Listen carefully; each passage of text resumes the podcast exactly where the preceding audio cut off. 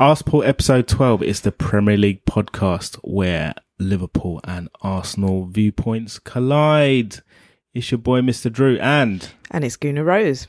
Gona Rose. Where have you been? I've been around. Um, I mean, I've hollered at you a few times. You hollered at me. I had to come to your house, keep my two meters distance, Yeah. and um, here we are again We may or may not be wearing face masks. I'll let you determine that. For the, purpose of the podcast and promoting uh, good hygiene and COVID practices. I'll say we are. Yeah. even though you can hear us clearly. So, since we last podded, the season has actually started. Yeah. Since we last podded, you actually won a trophy. We won a trophy under Mikel Arteta, uh, which was the last pod, my emergency FA Cup podcast from somewhere near Wembley. We won't say where. You sounded more emotional than Javi Martinez. Is it Javi Martinez, your goalkeeper? Uh, Ex-goalkeeper? Emmy Martinez. Emmy. Um, uh, Why Javi did I Martinez is the uh, very good player that plays for Bayern Munich. Oh, slightly so. different positions Wrong and, and skill sets. Yes, exactly. But your emotional Martinez since departed the club. We'll get into that later. yeah. And you were more emotional than him. I, I was more emotional than him. It was a surprise winning the FA Cup. I think that marked a really good end to the season and a good start for Arteta. And I think uh, you won some trinket as well on the way, didn't you? Um, and had Well, some... we tried to win the Charity Shield and it didn't happen, did it? No, you didn't. So I mean, I don't count the Charity Shield as a trophy. When people say you've won two titles, I think that's I think that's a bit much, don't you? Also, since then, apart from not Javi Martinez leaving the club, Liverpool wiped the floor with Arsenal in the league. Yeah. Arsenal knocked us out of the League Cup. Yeah, Uh, Man City and Man United suffered really heavy defeats, which was funny. But then we got slapped up by Villa, which was less funny. Gunnersaurus lost his job. Mesut Ozil, who's still employed by Arsenal, was offered to pay Gunnersaurus to keep him in a job uh, when most people don't want Mesut Ozil in a job. And um, what else has happened? Dominic Calvert-Lewin, the most informed striker in football. Where would you like to start? Well, I mean, all that against the backdrop of COVID as well. So it's been a really interesting time. And uh, we're sorry we left you this long without uh, talking about some of these Big things. apologies. Um, I'd like you to make a commitment now, Gunnar Rose. Yes. I'm going to make a commitment that we shall be more forthcoming with the pod action. yeah, let's do that. And let's uh, elbow touch to uh, seal the deal. Yeah. Okay. Okay, fine. Done. Fine. Okay. Um, so as you said, lots to cover. So how about we start with, um, I mean, we talked about end of seasons, which were happy endings for both of us. How about we start with the beginning of this season, which, you know, very short pre-season before we got into it. Opening fixture, uh, Liverpool leads. Oh, Do you want to tell us game. about that a bit? Well, look, interestingly enough, I thought that the entertainment couldn't get much better than that. But then I saw Leeds against Man City, Yeah. which was the best game of football Yeah. I've seen this season. But yeah, that was pretty much um, uh, a typical Liverpool 16 17 game. yes. uh, Klopp just coming through the door or been there a season or so, and it was just uh, manic, It was manic. chaotic. I didn't enjoy it. I don't like chaos. I don't think you enjoyed it. I don't think Klopp or Bielsa enjoyed it, but it was hell of a lot of fun for the rest of us. Um, and I think that was one of the best games, opening games for the new season. It was really, yeah, it was just crazy. The goals that Leeds scored coming up to Old, Traff- uh, Old Trafford, going up to Anfield and, and attacking basically. So we just squeaked that one four three. Yeah. Salah bagging a penalty with five minutes or so to go. And at that point, I was thinking, yeah, I mean, this is just going to be like last season. well, you know, the warning signs were there, weren't they? Uh, the fact that they attacked you in numbers, which I think is what Villa did, and we'll get on to that game Do we have to? in a minute. Well, yes, because um, I have to talk about the Arsenal game, and uh, you know, I mean, I, I'll talk about very quickly about the game we played against Fulham, which you know promised many things, three 0 but it was Fulham. We've got a very good record against Fulham, and you know, my overriding reaction. Parker. I don't know if we've got to do Scott enough. Parker, who There's looks nothing we can do about this. he looks very dapper on the sidelines. I'll give Scott Parker this. He shows up He sounds like dressed a Victorian chimney sweep, but dresses like a Wall Street banker. dresses like a royal, I think, Yeah. with the parting and everything. Um, so the Fulham game was great, full of promise. You know, Gabriel Magalhaes. I think is the correct pronounce- pronunciation. Did uh, had his debut and did very well. Scored a goal as well. Really enjoyed that, but you know knew it was Fulham. And then, of course, the Arsenal game came to pass, uh, which was the league game where we went up to Anfield. And I always knew that was going to be a difficult game. But for me, that game meant a lot in terms of how far we'd You were come. really pissed off about that when I, I spoke to you about so it. annoyed. Like even after you'd won the League Cup match, Yeah. you just still weren't having it. There was no joy.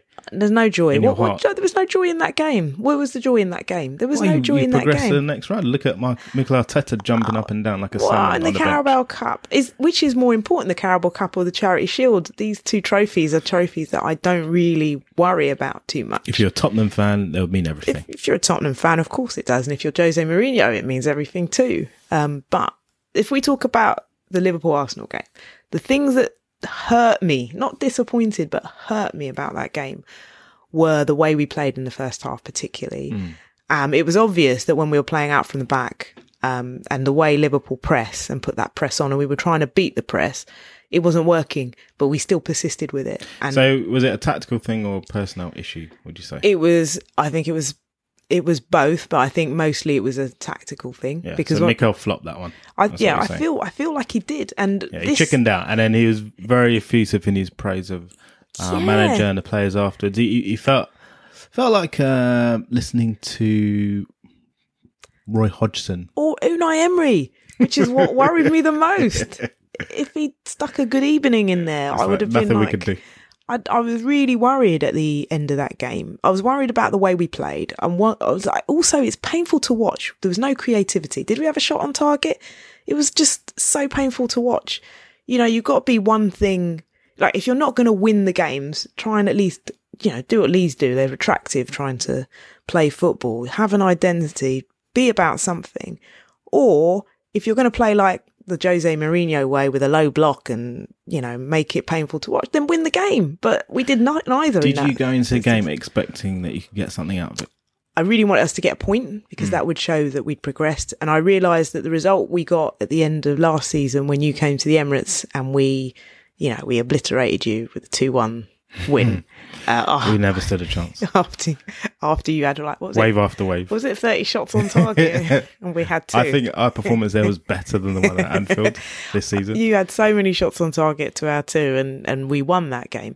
So I always knew that was a fluke. The, ch- the charity shield, or whatever they're calling it now, um, felt a bit more even.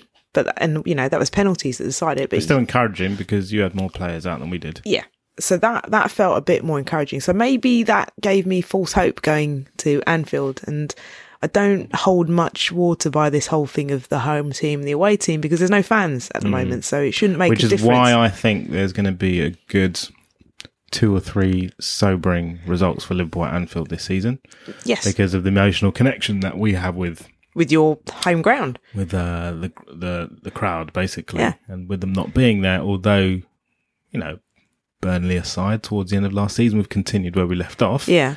you can still see the cracks.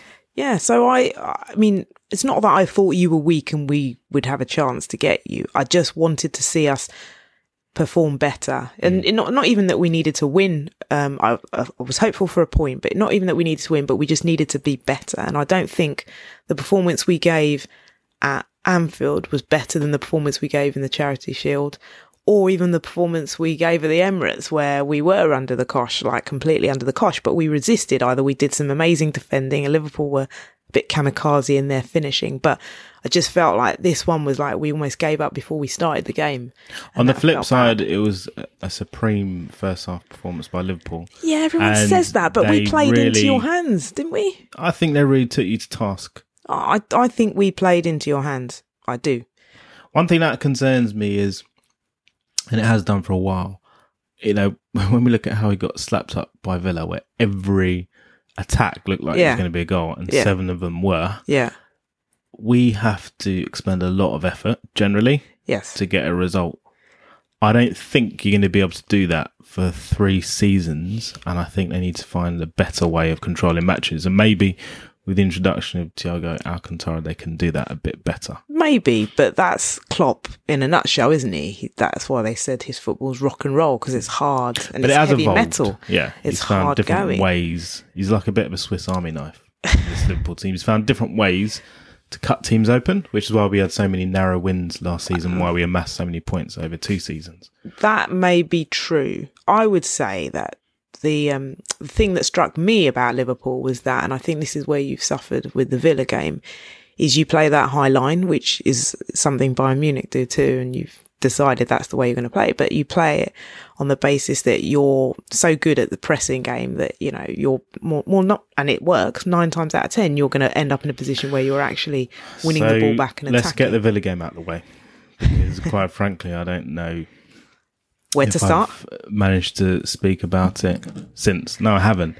I've not watched much TV since. I've basically blocked out media and going in straight into international week. That was hard going into work on a Monday off the back of that. You wake up, it's one of those, did it really happen? Oh, sugar, it did. now I've got to face the rest of the week. I, I mean, it's good for you to have a bit of humility, Liverpool fans, I think, and just remember what it's like being on the other side of a Yeah, that's pasting. fine. However, when you lose by that kind of margin, your biggest Premier League defeat ever in Yeah. your lifetime, that's uh, and the biggest of your manager's career as well. yeah. To a team that just escaped relegation, that's a problem and very concerning. Well, is it? Because everyone's gone the other way with it and said, um, actually, that's an anomaly because it is so freakish. Whereas when you see what happened to United and what happened to City, everyone's like, oh, you need to be worried about them. But Liverpool, that's just an anomaly. We'll see because we made Jack Grealish look like Iniesta meets Vieira meets Gerrard Meets Paul Gascoigne, according meets to Paul. Gascoigne, and um, credit to the lad, he he played really well. Do you ever Um, feel like their their striker? just love to kick him on the shin, though? Because I mean, that really Yeah, he, annoys he me. looks those, like those yeah, he looks yeah, he looks like a bit of a git with his rolled down Yeah, socks and he's a bit oh, cocky and all yeah. that kind of stuff. But then also, I was really impressed by their new striker, Ollie Watkins. Ollie Watkins. I remember sending someone uh, a text or WhatsApp saying, ha, "We got Alcantara for less than Ollie Watkins. Got a transfer business as this." Wow. He scored a first half hat trick against us. I can't Yeah. remember a player scoring a first half hat trick against us. No, but then, well, I'm going to say Arshavin, but that probably wasn't a First a half hat-trick, hat-trick, yeah. uh, but um, I think the thing to think about with the, and you probably watched it more closely, the game more closely, maybe through fingers, closed fingers, but Ime, it was the same tactic that they used to score the goals. Like over and over and over again. Yeah. But it looked At like the Liverpool point players do are drunk and At what point did your team go? Do you know what we're being beaten? Like Yeah. this is goal number five, whatever. We've been beaten by that. We should probably try something else. they, they just weren't at the races all day. It was just a complete shambles. And I think even Jurgen Klopp struggled as well tactically. But I think what was interesting to me is I'm part of a couple of Liverpool forums, maybe three. Yeah. Uh, and what we were talking about before the game, which concerns me, is how are we going to cope without Alisson? It shouldn't Yeah. be that much of a crisis It shouldn't. at a top level club that your keeper gets injured. Usually, that keeper is going to be the undisputed number one. They're going to play Yeah. all your games. He walk into that side, but it shouldn't be that there's a significant drop off. And it's almost as if Adrian was thinking to himself, "You think it could get bad? I'll show you how bad it can be in the first two minutes or whatever it was." And a shambolic, a shambolic attempted pass out. He's not Alisson, so I don't know why he tries to be. Well, because he was probably told to pass. He just pass set the tone. back. Yeah. It set the tone I- in a really awful way. I don't- and I don't want to put all the blame on him. Sorry, Rosie. I don't want to put all the blame on him. But I think from that point, the players' chins were on the floor and you could not pick them up. Uh, aside from the fact we didn't have our best player, Okay, Sadio Mane, available. You don't pack it all in just because your keeper's a bit dodgy. Uh, Like I said, it wasn't all on him, Yeah. but it was significant that he should do that in the first few minutes. And that's still no excuse for then conceding seven. Seven. You know when they have to spell it out on the thing, seven, because you can't actually believe it's that much. Yeah. It's only when they get to seven that they spell it out. You know that, don't you? Yeah, When I get it. Boris said can only have six, but Yeah. we, we went for seven. So, It was it was traumatic. so you have to think about okay um why didn't the players at half time at least come back out thinking okay start again you know we we kind of messed up there Alisson messed up we weren't at it why did you then go on to Adrian, concede Rosie. Ad- Ad- Adrian. There's a difference. what did i say not the bum that we got off the beach last summer, who West Ham wanted nothing to do with because they had Randolph in goal, but Yeah. Adrian, yeah, Okay. Adrian, you know, you can blame the keeper for the initial setting the tone for the first half, but you should have reset, come out second half. it should have been more, And you and should you should never plummet to those depths. It felt like you just all went, look, let's jack it in, like get through today. We're on the international break. Or the other theory is you had more players sick than you thought you had. Yeah, yeah. I mean, that's crazy to me that we've got these internationals going on and players are flying all around the world in the middle of a pandemic, and Liverpool have suffered Shaqiri, Tsimikas, if I said his Yeah. name correctly, Mane. Mane, and new signing Thiago all been injured. But let's hope that on the other end, and we'll get into next week's fixtures, yeah. that uh, we see a response. So um, just before we wrap up this uh, painful conversation for you, because look, we I don't know. we had. we don't know when the next time will be when we'll get to have this conversation where Liverpool seven, S E V E N, Villa two, when uh, we'll have this time to to kind of pick up these uh, faults in the Liverpool team because you know they were pretty faultless last season to, until the end. Do you think you're a bit of a one man team dependent on Mane? Sadio is significant, isn't he? And that's the reason we brought in Diogo Jota. Well, we could talk transfers as we go Yeah. through this. I am not 100% convinced by Jota. I'm happy he's there because Yeah. I think he's more of a viable option off the bench than Yeah. Origi is yeah, and then maybe Brewster at this stage of his career would have been. However, I still look at it, I don't see him as the threat to Firmino in terms of his style of play that we need him to be. he's not Timo Werner basically. That's what I'm saying. Yeah. so Um, you may think I'm obsessed with Timo Werner. From a Liverpool perspective, I slightly was because I thought he was such a great fit. He's, he's looking good at, at But Chelsea. He's, he's he's not he's not got the pace and directness and power that Sadio shows. Plus, uh, is able to sh- to do his thing up front and get 20, 25 goals a season. Yeah. I don't see that in in Jota. So He's- my con- my concern is, yeah, he's a good player to come in, but yeah, this, the drop off with Sadio is significant. But any play any player of that quality will be missed by their team. Okay, so since we are on transfers, what what would you, how would you rate your transfer window? A then? solid seven. Okay, um, based on So three players we brought in were Tsimikas at left back to stand in for Andy Robertson if he ever gets injured. Never seems to, but when he does, Milner is a significant drop, so that's positive. We hope. And then we brought in Jota, who I mentioned, not completely convinced by, but can play across a front three. And finally, Alcantara. Everyone loves a good transfer saga, and that was ours. yeah, And you know how it feels when you're chasing a player of high caliber and you're wondering, can we get him in? I do. You know, can we match Everton with their James Rodriguez? James to you. James to me, whilst he's at Everton. He hates that, doesn't he? Good. So he'll remain James. So it was positive. I think there's still question mark over whether we have someone who's an upgrade to score goals Yeah, and there's definitely a blind spot for Klopp and recruitment team. I think it's Klopp personally when it comes to goalkeepers. Hmm. So Alisson aside, I know that's a big aside Yeah. because he's been amazing. If you look at the players that he has brought in, such as Karius yep, and Adrian off the beach, you know that he just tends to give people a chance, too much of a chance in that position. I don't know. And Alisson has a history of not necessarily staying fit. I think good goalkeepers are hard to come by. And so you say he's got a blind spot, but actually, I remember thinking the same about Wenger.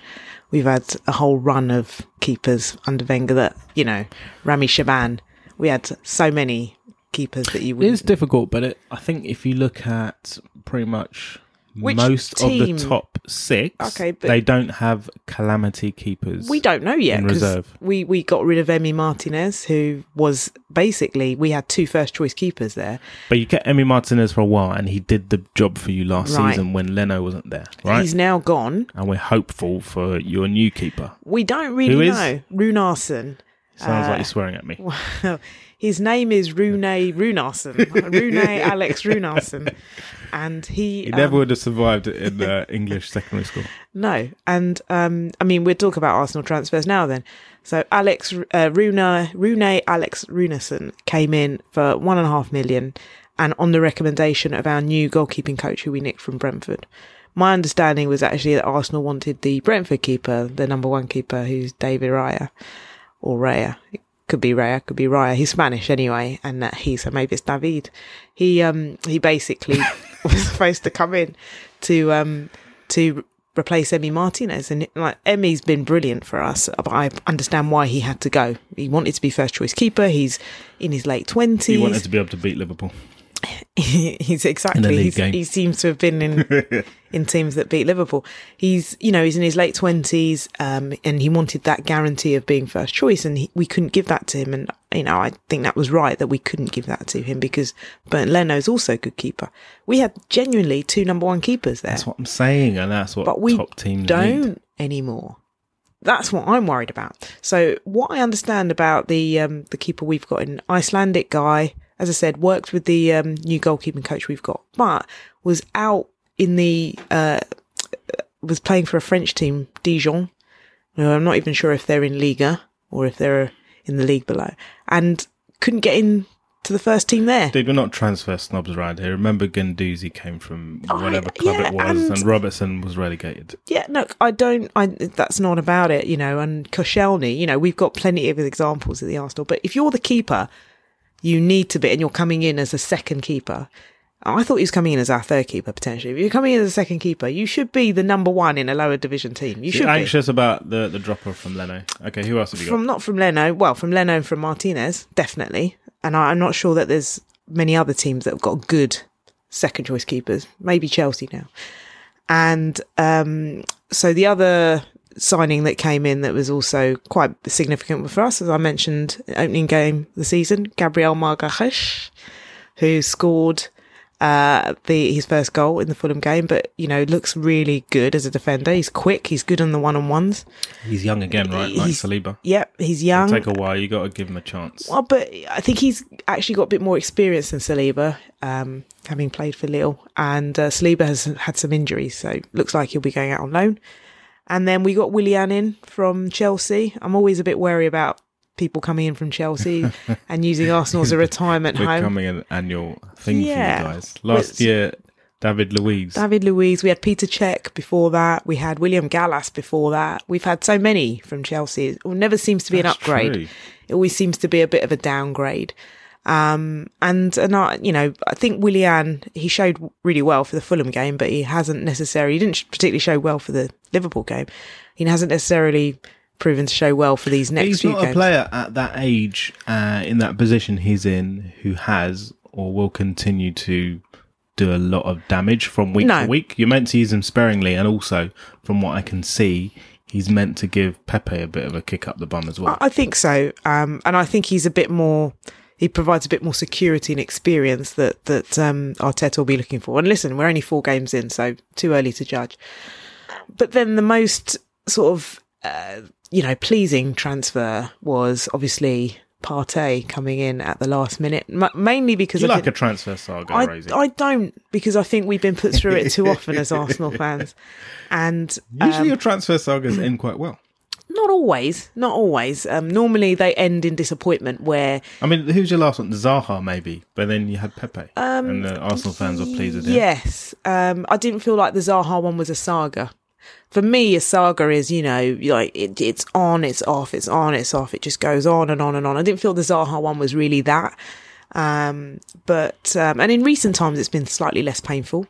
I like when we got Kieran Tierney in without fuss. That just happened. Um, you know, so No one gets too excited by left backs, but yeah. No, but point. he's, you know, when you're talking about drop offs and upgrades, I mean, Tierney is like the difference when Tierney plays versus when he doesn't play versus Kolasinac. is is is terrible um, when it's Kolasinac in there. So you know, as we've been so let's, saying, let's talk about Partey, and there's many uh, puns that can be drawn from that name. Which, Wow. is, which is your favourite right now? well, the the the uh, what's trending is no Thomas, no Partey, as they say. Was And, that uh, not uh, a, Arsenal official line. It is an Arsenal official line. yeah. yeah. No Thomas, no Partey, and, and that's his um that's his line now.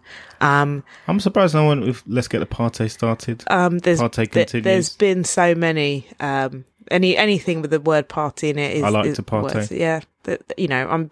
It's a shame the fans aren't there because I'm sure there'd be some good terrace chants. You probably have about five chances to choose. from. Yeah, and the headline writers are happy too because it's too easy, too easy. No challenge there really. Um, but in terms of the player we're getting, everybody says we're getting a really good player and at a really good price as well. Um, not just, I mean, we've been lacking that sort of person who can do what Vieira used to do in midfield. Was people used to think that Vieira was just a defensive midfielder. He could do so much more. He linked the, Rose, be the careful. Be careful He of linked the attack. summoning that name, the spirit of Vieira. is exactly what we've been looking for. I think for this the is- past twenty years. I think this is the closest we're going to get to a Vieira like. yeah, I'm pretty player. sure you said that about Torreira at some point. Maybe I did. Maybe I mean Abu Diaby was the one we really thought was a Vieira replacement. Abu um, can never stay fit. Well, you know, we won't go back into how that happened, Okay. but uh, you know, let's, let's look to the future. I do think based on what he's what he's capable of, and based on the manager he will have in Mikel Arteta, he's a perfect type of player for Mikel Arteta, and he's a perfect type of player for Mikel Arteta's team and vision of this team. So I like how you guys did Atletico Madrid over. I like that because they at, at one point it looked like they were going to take Torreira off you and not and yeah. leave you hanging and you're not Yeah. getting your play in Yeah. return, right? And also, you guys triggered the clause the right way. You didn't piss about like No. you did with Suarez. You, you did it the right way. You had your facts in front of you Yep. and you knew it was going to be activated and all be good. And it was on transfer deadline day. That has got to be satisfying because I can't remember Yeah. a deadline day transfer where you've been so keen to get a player in from a Liverpool perspective and it happens. Uh, yeah, I mean that. I mean we're lucky that's happened a couple of times for us as Arsenal fans, but it that happens less often than you like. But you're right; it was really satisfying to do Atletico Madrid that way because you know whilst we were trying to negotiate with them for Thomas Partey, and they was like, no, we're not selling him. Have Thomas Lemar, have this guy. We were like, no. And then they were like, well, you know, we're quite Thomas interested- Lemar. Thomas Lemar, yeah. Yeah, I, I remember we were about to buy him for, well, apparently 60 million pounds. He was going to be the next big thing, wasn't he? Coming out of France. Um, so they were trying to get rid of you know players they didn't want to us and take uh, Lucas Torreira, and we were like, no. And I like the fact that we didn't warn Atletico that we were going to trigger. And the first they found out about it was when La Liga picked up the phone and said, "Hey, It's so they've it happens. triggered." Yeah, it was, but it, and they were very bitter about it, weren't they? Because they. Uh, Yeah, but, but, but, but, but. Yeah. Yeah. But we But- triggered it. yeah. It's just like with Barca when they had to sell um, Neymar. yeah, And there was nothing, Nothing they could do. What we'd do is we'd put a clause in your contract which no one will ever trigger, and uh, definitely not on deadline day. and Oh, now here gone. they come. Yeah. So yeah, it was it's brilliant for us. Let's see what he's like. Um, he, he, I give him a couple of games to kind of get used to playing in the Premier League, which, as Kai Havertz has said, is intense and exhausting. Um, but I think he's going to be a really good addition for us. Wow, I forgot we beat Chelsea. Yes, you did. Wow, You did. how far how far we fallen? But I think Chelsea made the same mistake we did. They didn't attack you. They they gave you too much respect, maybe. All right, let's keep it transfer. So you've got Partey, Yes. you got rid of Martinez. Let's talk about a couple of, if we're talking midfielders, Yeah. discussed already, that you let go, right? Right. Because Torreira aside, you've also released Guendouzi. How do you feel about that? Because a couple of years ago, there was high, high hopes for Guendouzi. Yeah. Obviously, his attitude, from what we're led to believe, isn't quite what Mm. the manager would have liked, to say the least. Yeah. And he was frozen out, and you won trophies in between that time. Yeah. And now he's gone. Has he gone on loan? He's gone on loan. He's gone on loan to Hertha Berlin, but when he comes back from that loan, there'll only be a, a year left on his contract. And it doesn't look to me like he'll I be. mean, that's, that's, renewing that contract. that's a bit of a step down. He's gone from Arsenal to Hertha Berlin. but at least he'll get to play, and he'll be with maybe a manager who'll give him a fresh start. How did we get to this point, Well, Gunnar Rose? you know, look, I'm I'm sort of over him. I'm over him. Wow. I'm over you, Matteo. And I'll tell you why. Because I think um, Arteta was fair when he came in and said, "Doesn't matter where you were under the last manager, I will give you a fresh start." And it he proved it with Danny Ceballos, who was out of the team for a bit, but then jumped in, and now you know Arteta relies on him. He proved it with Xhaka. Arteta relies on him. Danny Ceballos, he's a bit fair weather. Let's I say. don't, I don't think that's true. I don't think. I think we improved when when he came on at second half at Anfield. What I'm saying is he likes the sunshine and early season. No, I don't think that's true. Because when we had the when when um when we came back from the restart and he was fit, he, he was injured. He was fit, and he was under Arteta's gives clear instruction. Maybe it's the old Spanish thing, but he really Yeah, we think he- like to hear clear instructions in the empty stadium. he in all his many languages. He, I think he really, you know, Dani Ceballos really likes working with Arteta. Thinks Arteta will get the best out of him. And then I think you think, you know, look at how he rehabilitated Xhaka. Granit Xhaka was persona mm. non grata and he gave him a chance and, you know, he's been a mainstay of his team. So I think everybody, even Ozil had a few games when Arteta first came in where he was like, go on, you know, prove yourself to me. So what did Matteo do it must have been something quite bad that he did that annoyed Arteta so much that Arteta wasn't willing to give him a second chance. what was amazing about it is he managed to piss off Neal Maupay and Arteta at the same, At the same time. time, yeah.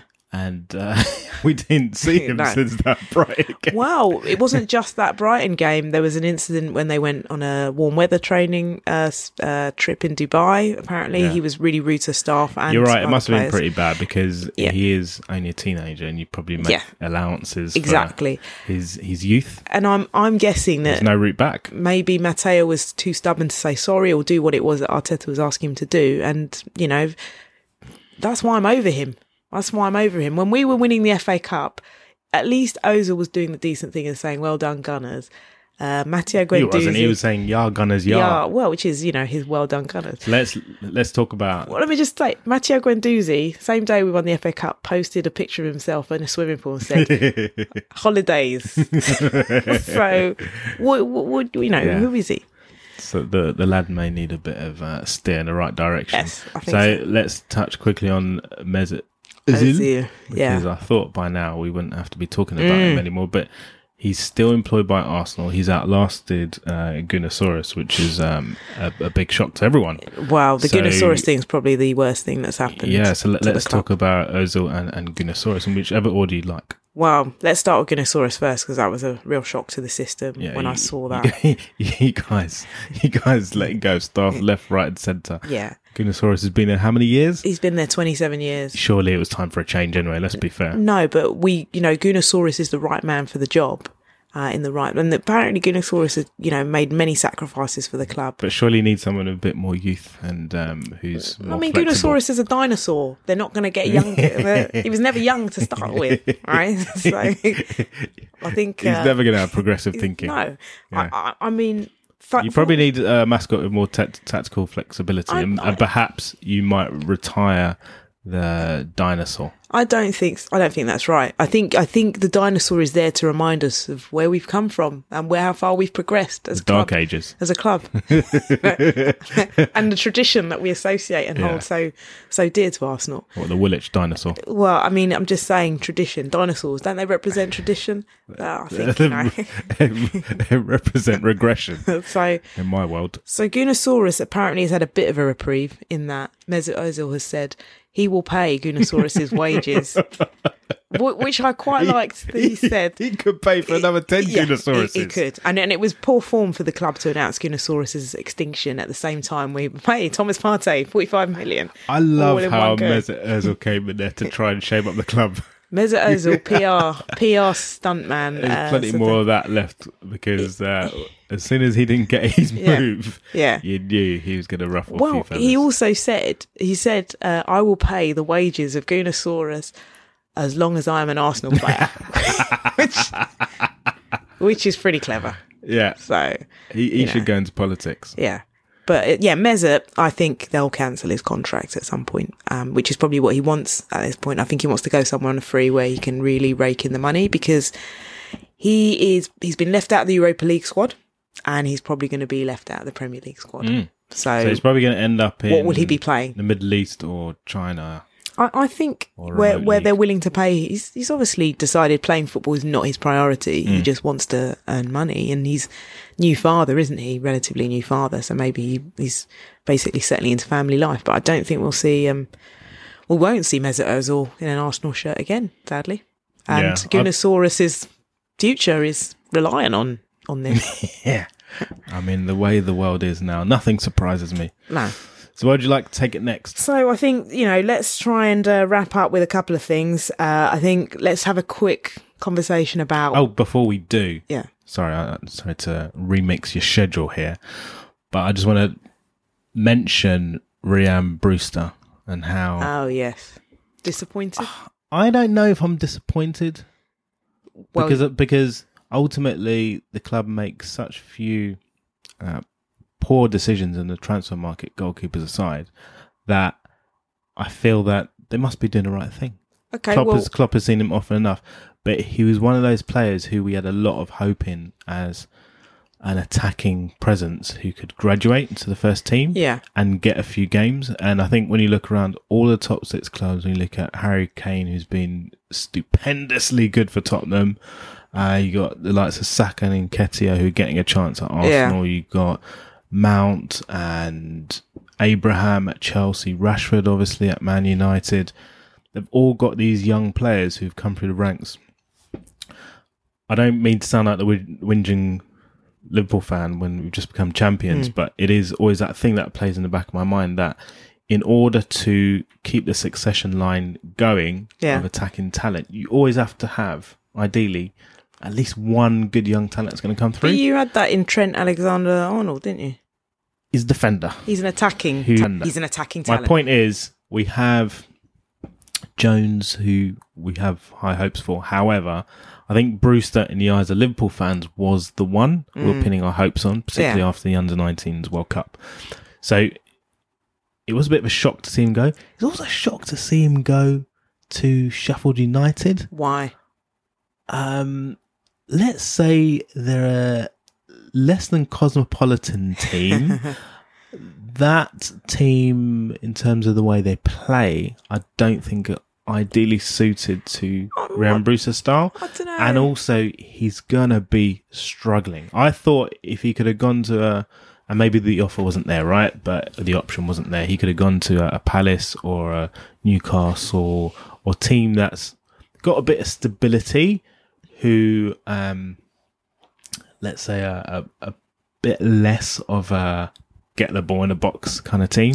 I thought it would have suited him a bit better, I don't know if you're being fair. to particularly if Sheffield wants to come back to Liverpool. I don't know if you're being fair to Sheffield United. I think Sheffield United have shown last season that they are a team that play football. They can play football. They do play football. They do play football, but tend not. Not in the sense that you know, if you look at Leeds, they play Okay, football, but right? you know, Leeds play football in a different way from most teams. I mean, Sheffield United is a team that was promoted, you know, last season. They play football. They play football and they play football in an effective way to get Anyway, results. they're looking pants now. I don't think they see Graham Brewster, and I'm anxious about his future and how he's going to develop, and whether we will activate that buyback clause to okay, get him back. it's only four games into the season, and you've got a buyback clause, which means that if he does do well, you can activate it, and if he doesn't, then there's no loss to you. You've made money on, on uh, you know, somebody who didn't fulfil their potential. Let's watch his space, and we'll leave it there. Sorry, Okay. I interrupted. So yeah, so I was just saying, let's have a chat about some of the um, sort of wider things, big picture things, match day things, what we used to call match day matters. And one of the biggest, Hmm. what um, matters, Rosie? What matters? one of the biggest thing that matters at the moment is people being able to watch their team play football.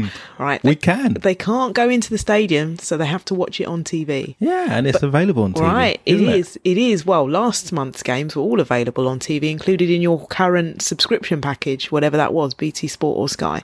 Next month, what's going to happen? You're going to be paying fifteen pound per game. per game. So you'll get the games that were going to be part of your package anyway. And then these extra games that are being televised because people can't go to see them, they are the games you're going to have to pay the extra money for. And yes, fourteen ninety five, a bargain according to the Premier League, fourteen ninety Under five. fifteen pound, as a marketing man will tell you. Yeah. So now you were quite quick off the mark, as with many other fans, to say that this is a disgrace. I was cheesed off. I was messaging you in the week. And, and you and Gary Neville, to be fair, not were messaging me, but Gary Neville made his point as well that this was a, he thought was a big mistake. I, if I was going to play devil's advocate, would say that from the Premier League's point of view, they'll say, well, these are games that weren't going to be available to you anyway.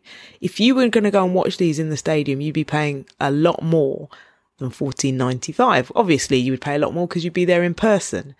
But um, you know, should they make all the matches, all the matches available to you for the money that you're already paying. And then how are they going to cover the extra cost of covering those matches? And how are they going to cover the shortfall? So these are all questions which I'm glad to say it's not my job to be able to answer. I would say that it's tricky for them because they've got a lot of money to claw back, but there's always something in how you deliver your message. Well, how and do you how, think- and how you package How do you think they could have done bad it better? news rather than the actual news itself. I don't know. I just know that fifteen pound is far too much to watch a spectacle that is devoid of the main thing that makes it appealing, Which is the which fans. Mm. is the fans and the atmosphere. I don't care how much fake noise you're pumping through Yeah. the system, right? So you think they priced, they overpriced cheapened- It's a it? cheapened product. Yeah.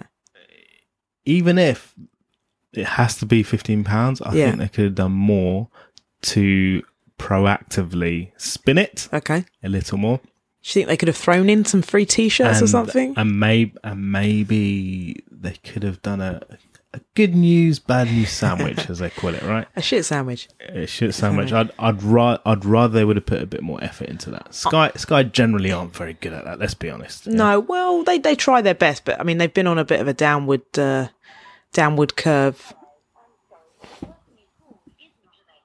Uh, yeah, that's me. Yeah, your your uh, mobile using skills are on a downward curve. yeah. You're calling people during the pod. Right, where do we need to start from again? No, carry on. So, um, I, I do think that, um, yeah, okay. So Sky on a bit of a downward curve since they lost Champions League football. I don't think they've been the same since the Champions they League. recovered. Uh, they never recovered from that, and then they lost La Liga, so they're a shell of the, Yeah. the product they were before. But so Premier League is what they really rely on, and they still have the majority of Premier League games. So it's really important for them that they can sell this as much as possible, almost as much as they sell transfer deadline day. It's like their big thing.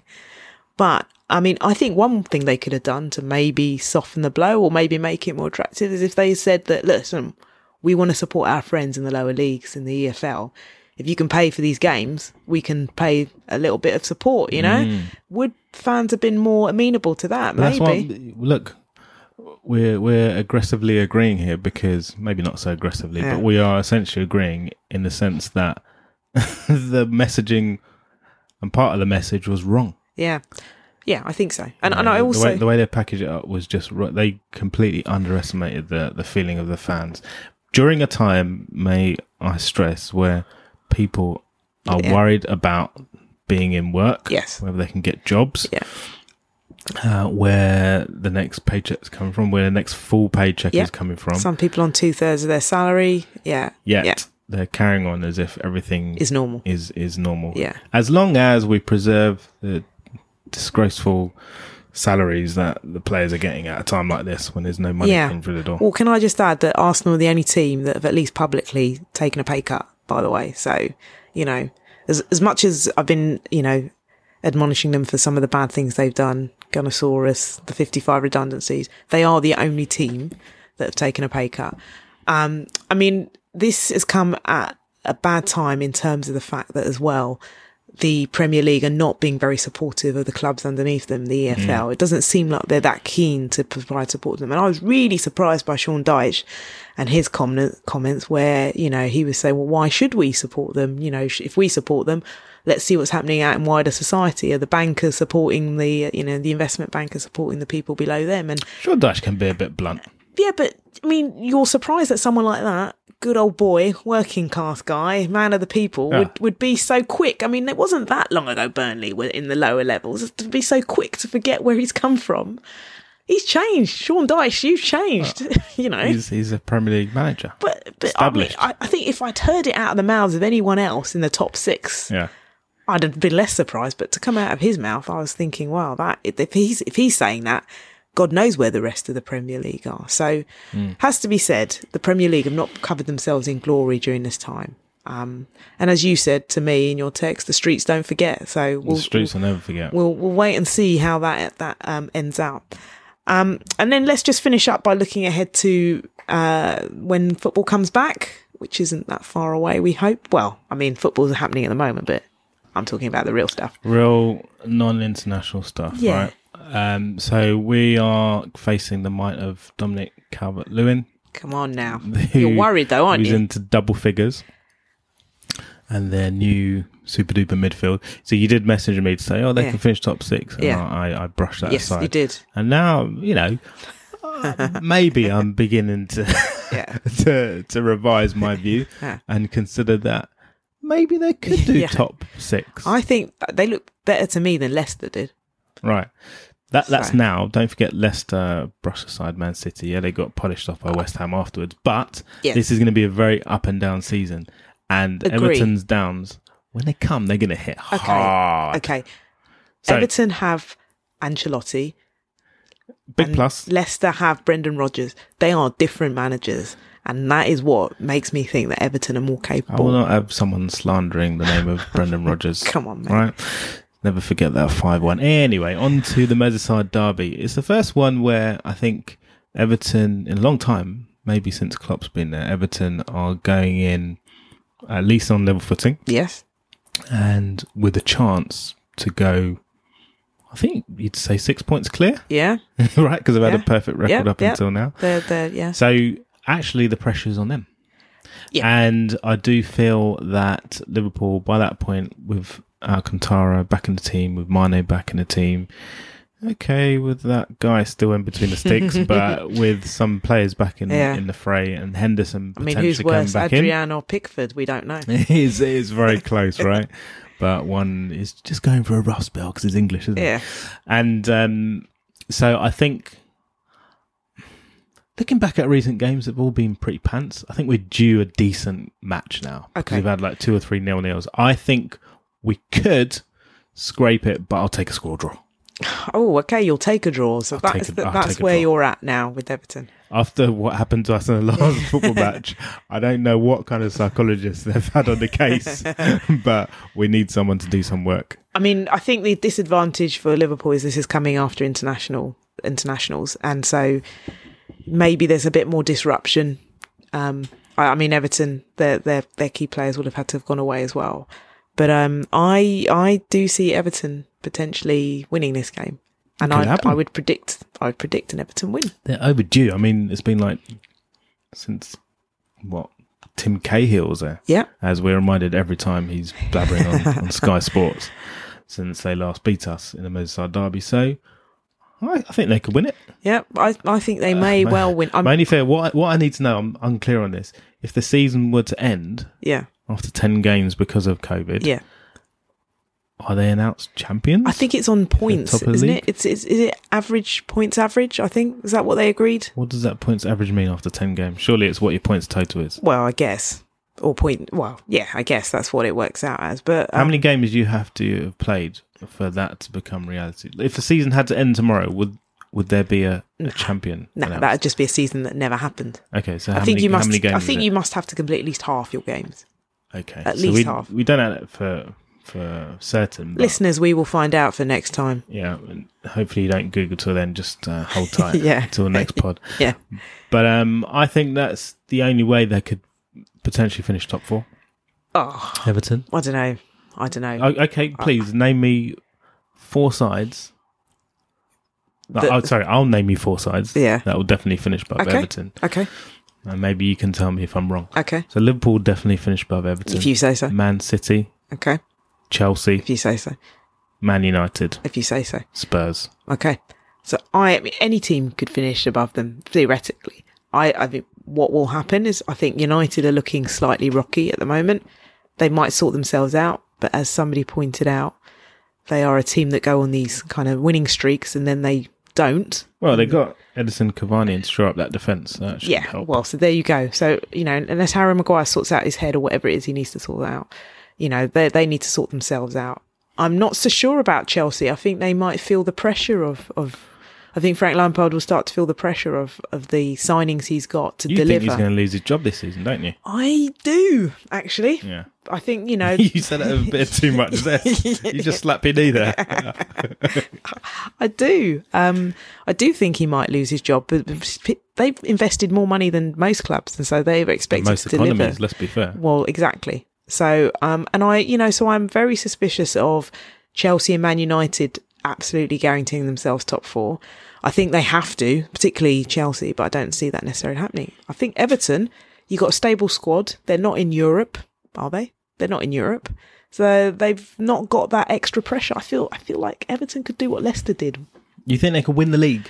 I mean, not maybe win the league, but they could do what Leicester did in terms of being that small team that you know That rises. that rises and that you know they they basically rely on a core set of players that just get them through the season with I th- minimal I th- games. I think you could do that if you had a stable keeper. Kasper Schmeichel, he's not a nine out of ten keeper, but he is a Yeah. solid seven and a half most weeks. I know. Pickford's a flipping car crash. I mean, it doesn't actually amaze me. Not many more people have come in for Kasper Schmeichel. Um, you know, um, as a keeper. I think you want to replace stay. her. Well, So who have you got this this weekend? so we have got City, um, and I mean, you've said they're another team definitely guaranteed to finish top four. So I would have said that at the beginning of the season, and I'm not just basing this on the results they've had early doors, um, but I do feel like City are going through that phase that, you know, when sometimes you're just at the end of a cycle. And I, I feel like they might be kind of going that that might be you happening to think a team managed by Pep Guardiola with Aguero and Jesus to come back, the likes of Sterling, Bernardo, and Kevin De Bruyne, a player of the season, Yeah. having dropped 100 million pound on centre backs with Ederson in goal, Yeah.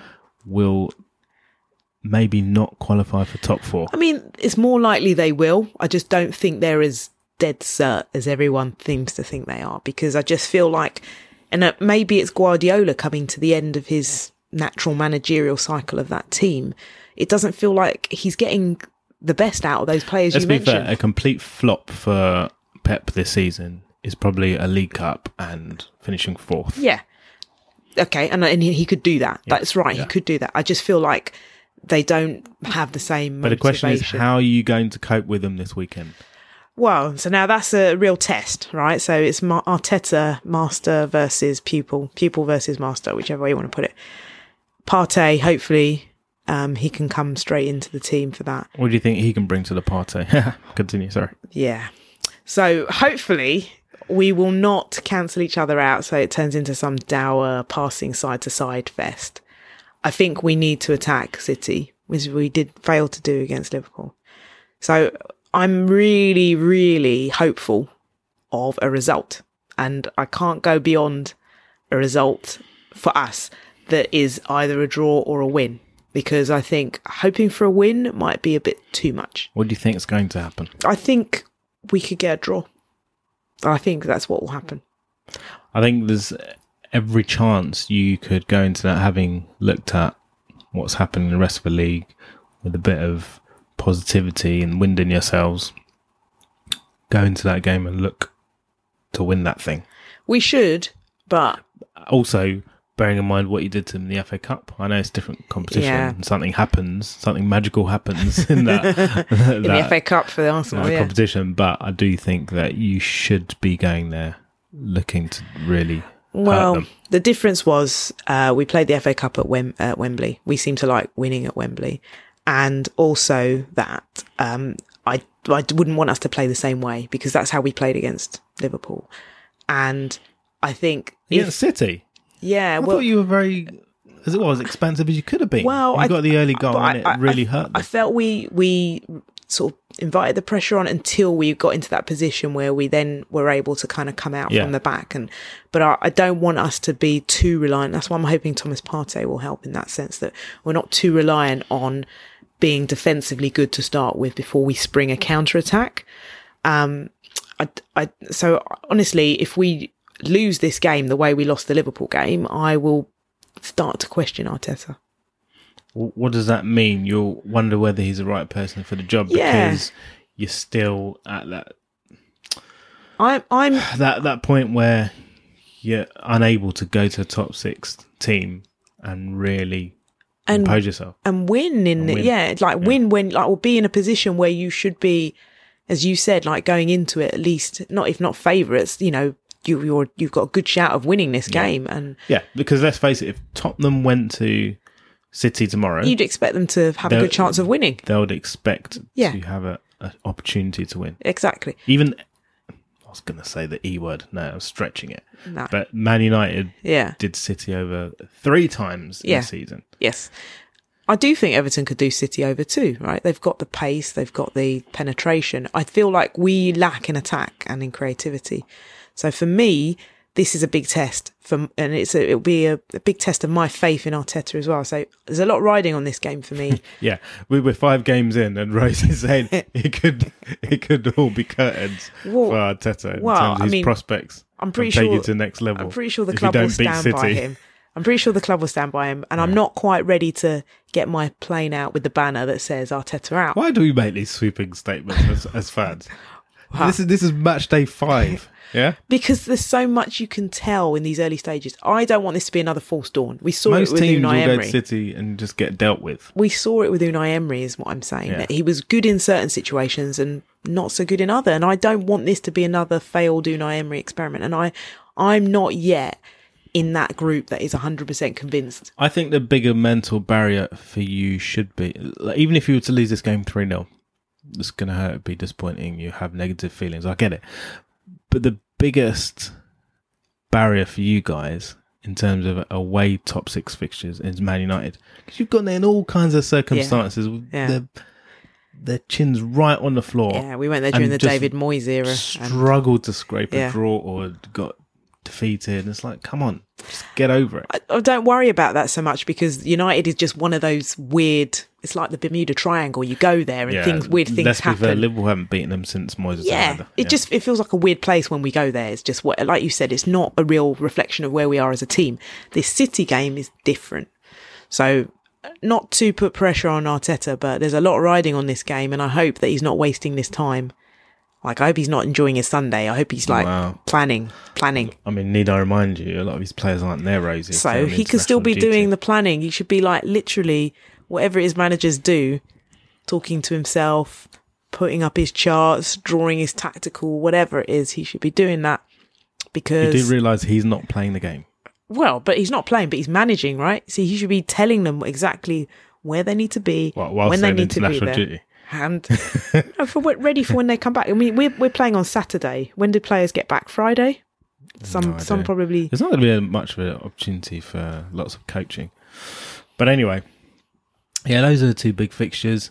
What do you think is going to be the rough points total to win this league this season? Because there won't. we know there's not going to be an undefeated team unless No. Everton do something No, miraculous. So, uh, there won't be. I, I, I think it'll be low. I mean, you, you did it on. Um, you're not going to need 99. I'm not going to need 99. I mean, we we didn't need 99. are we going with this the 99ers? Is that your the the flakes? Was that what we Okay, agreed?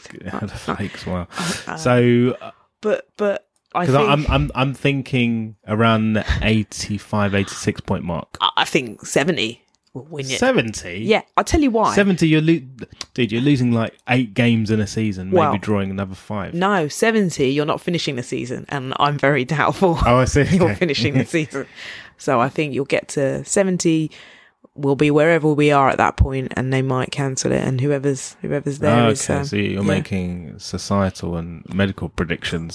It doesn't look great at the moment. um, so I mean, what? There's only five players that have dropped out of the Republic of Ireland squad as we pod. Not to mention, we've got Euro 2021 supposedly happening. So, uh, you know, I think they At some point, they're going to need to make a call, aren't Yeah. they, on these international fixtures? may, may need to make all international fixtures. And if they have Just to, play it on FIFA and be done. if they have to stop for any reason, then they're going to probably just say, look, let's can it now. Otherwise, we're not going to have a, a European championship. And so I think 70 points, whoever gets to 71st is probably going to be guaranteed to win it, to lift it.